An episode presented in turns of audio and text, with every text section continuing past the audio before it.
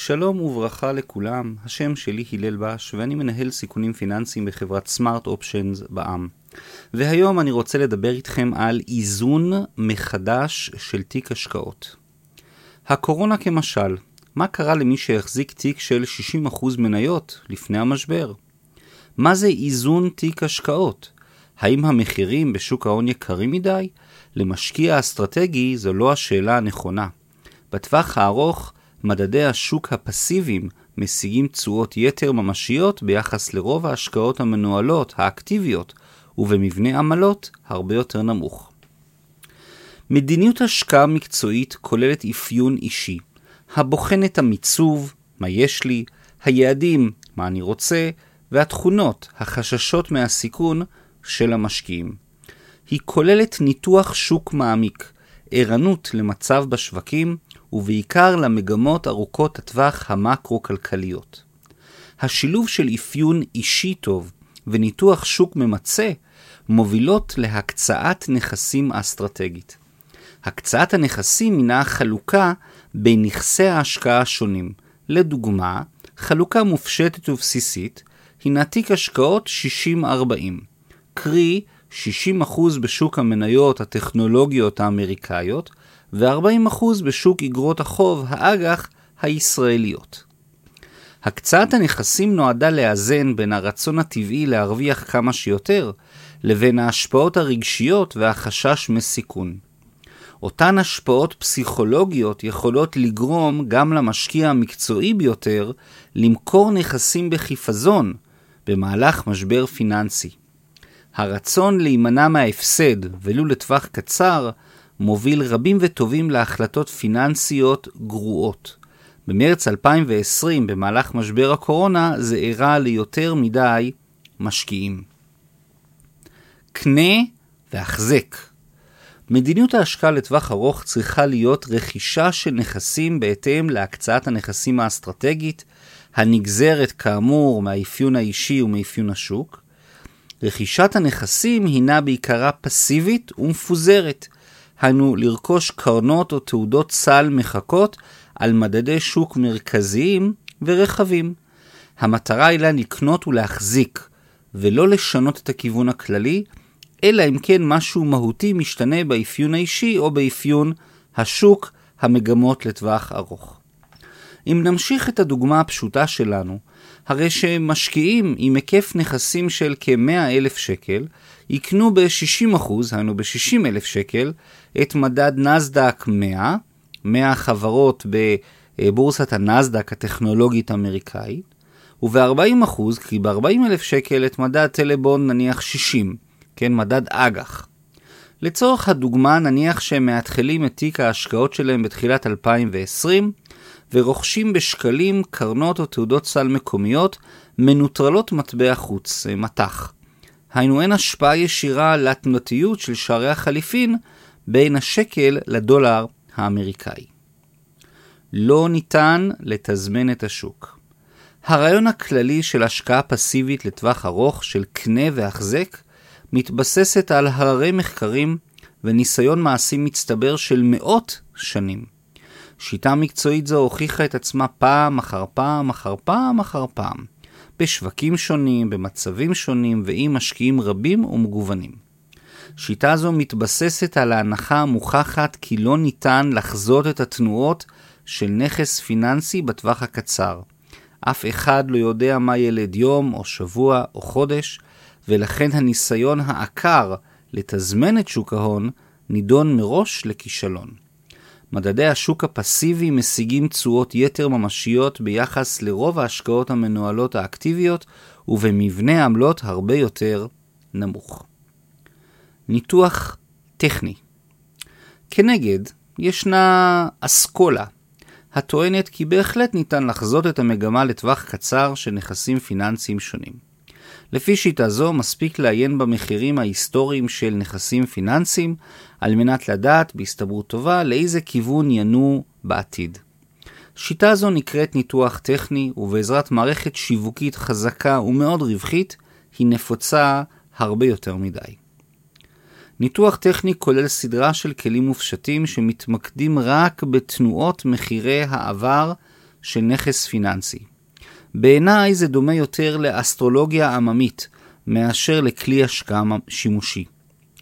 אולי ההבדל הוא שלאסטרולוגיה יש ערך פסיכולוגי כלשהו בשכנוע אנשים לממש במידה מסוימת את הפוטנציאל שלהם. רבים וטובים ינסו למכור לכם חלומות באספמיה, אודות רווחיות מהירה, ללא צורך בידע או הבנה מהותית כלל.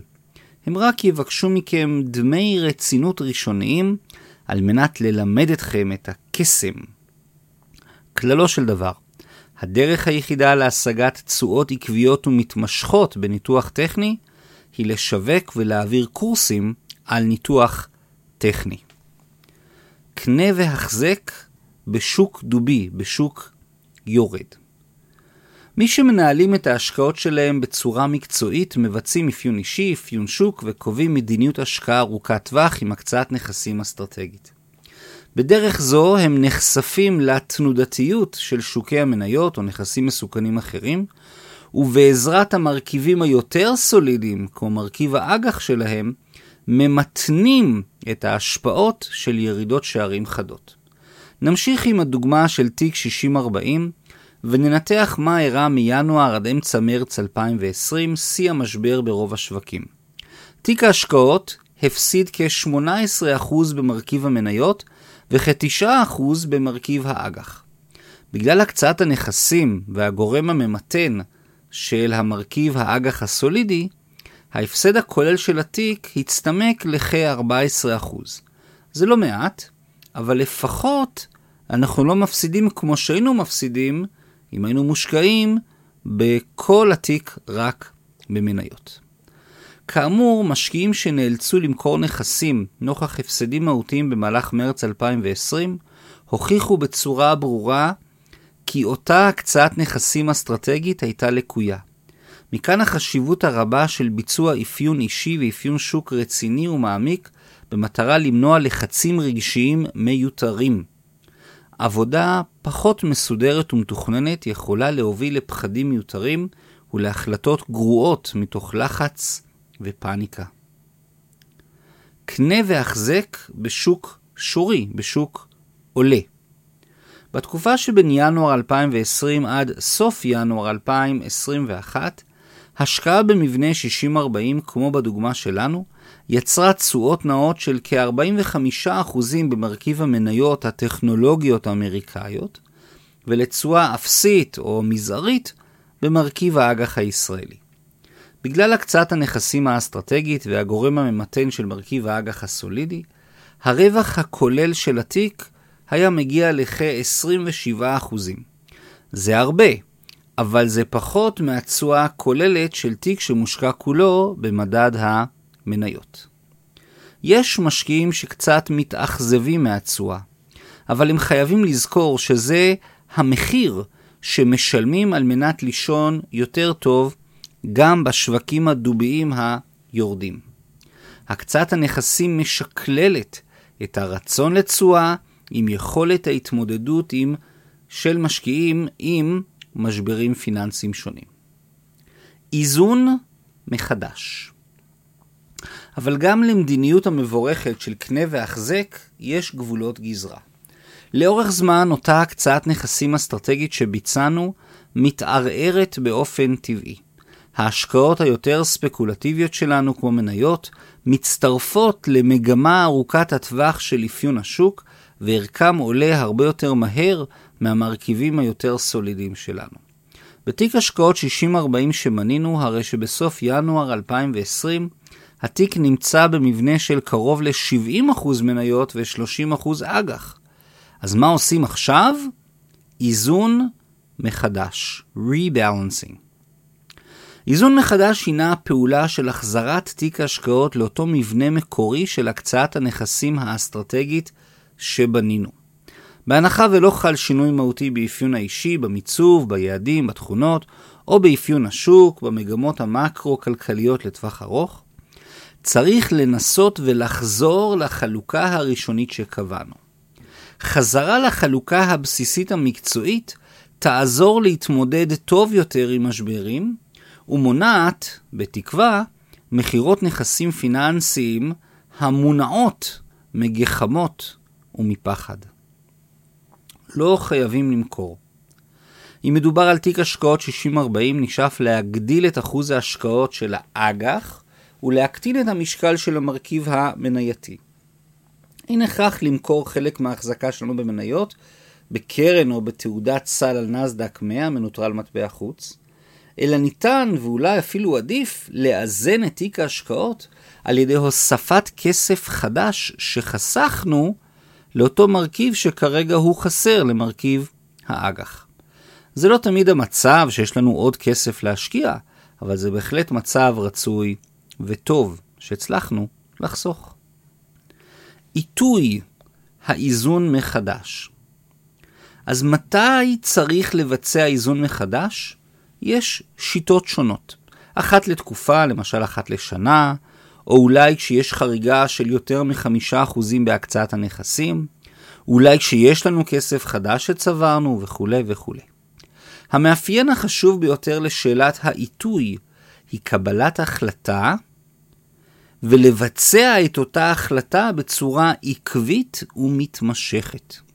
זו התכונה החשובה של כל מדיניות השקעה מקצועית, לנסות ולנטרל עד כמה שניתן את ההשפעות הרגשיות ולהיכנס למסגרת ברורה ולהתמיד בה לאורך זמן. צריך לקבל החלטות השקעה על סמך הניתוח בתקופה נינוחה ורגועה, וליישם אותה בצורה ממשית גם בתקופות הסוערות ובעיצומם של משברים פיננסיים. לא לאבד את הצפון. זה נכון לכל החלטות השקעה, ובפרט לשאלת העיתוי על ביצוע האיזון מחדש. הזדמנות יוצאת דופן. צריך לנצל את ההזדמנות של תקופה יחסית רגועה בשוק שורי עולה, לקבע הרגלי השקעה מקצועיים וטובים. זה זמן מצוין לבחון את האפיון האישי שלנו, את אפיון השוק שביצענו, את הקצאת הנכסים האסטרטגית ואת מדיניות האיזון מחדש של תיק ההשקעות. זו גם הזדמנות להסתכל אחורה על השנה המיוחדת שעברנו, לבחון מה בדיוק עשינו, מה הניע אותנו למכור או לקנות נכסים מסוימים, והאם הצלחנו ליצור תשואה סבירה ובמקביל גם לישון טוב בלילה. משקיעים אסטרטגיים בונים מנגנון מותאם שאינו תלוי במצב הרגעי בשווקים. המנגנון מונע, אוקיי? מונע מרעיון של מקצועיות ועבודה לטווח ארוך, והוא מונע הפסדים ניכרים מדי בשווקים הדוביים, תוך כדי כך שהוא מאפשר הצטרפות למגמה ארוכת הטווח של השוק השורי, העולה של שוק ההון. המטרה העיקרית היא לתת תשואה, ובמקביל לנסות למנוע החלטות גרועות שנובעות מפחד וחשש. ביצוע המדיניות ראוי להיעשות במסגרת של קנה והחזק, רכישת ניירות ערך מחכות על מדדי שוק מרכזיים, לא להתפתות למוכרי חלומות שמבטיחים תשואה גדולה תוך זמן קצר, אין מתנות חינם. מרכיב חשוב בניהול ההשקעות האסטרטגיות כולל גם ביצוע עקבי ומתמשך של איזון מחדש.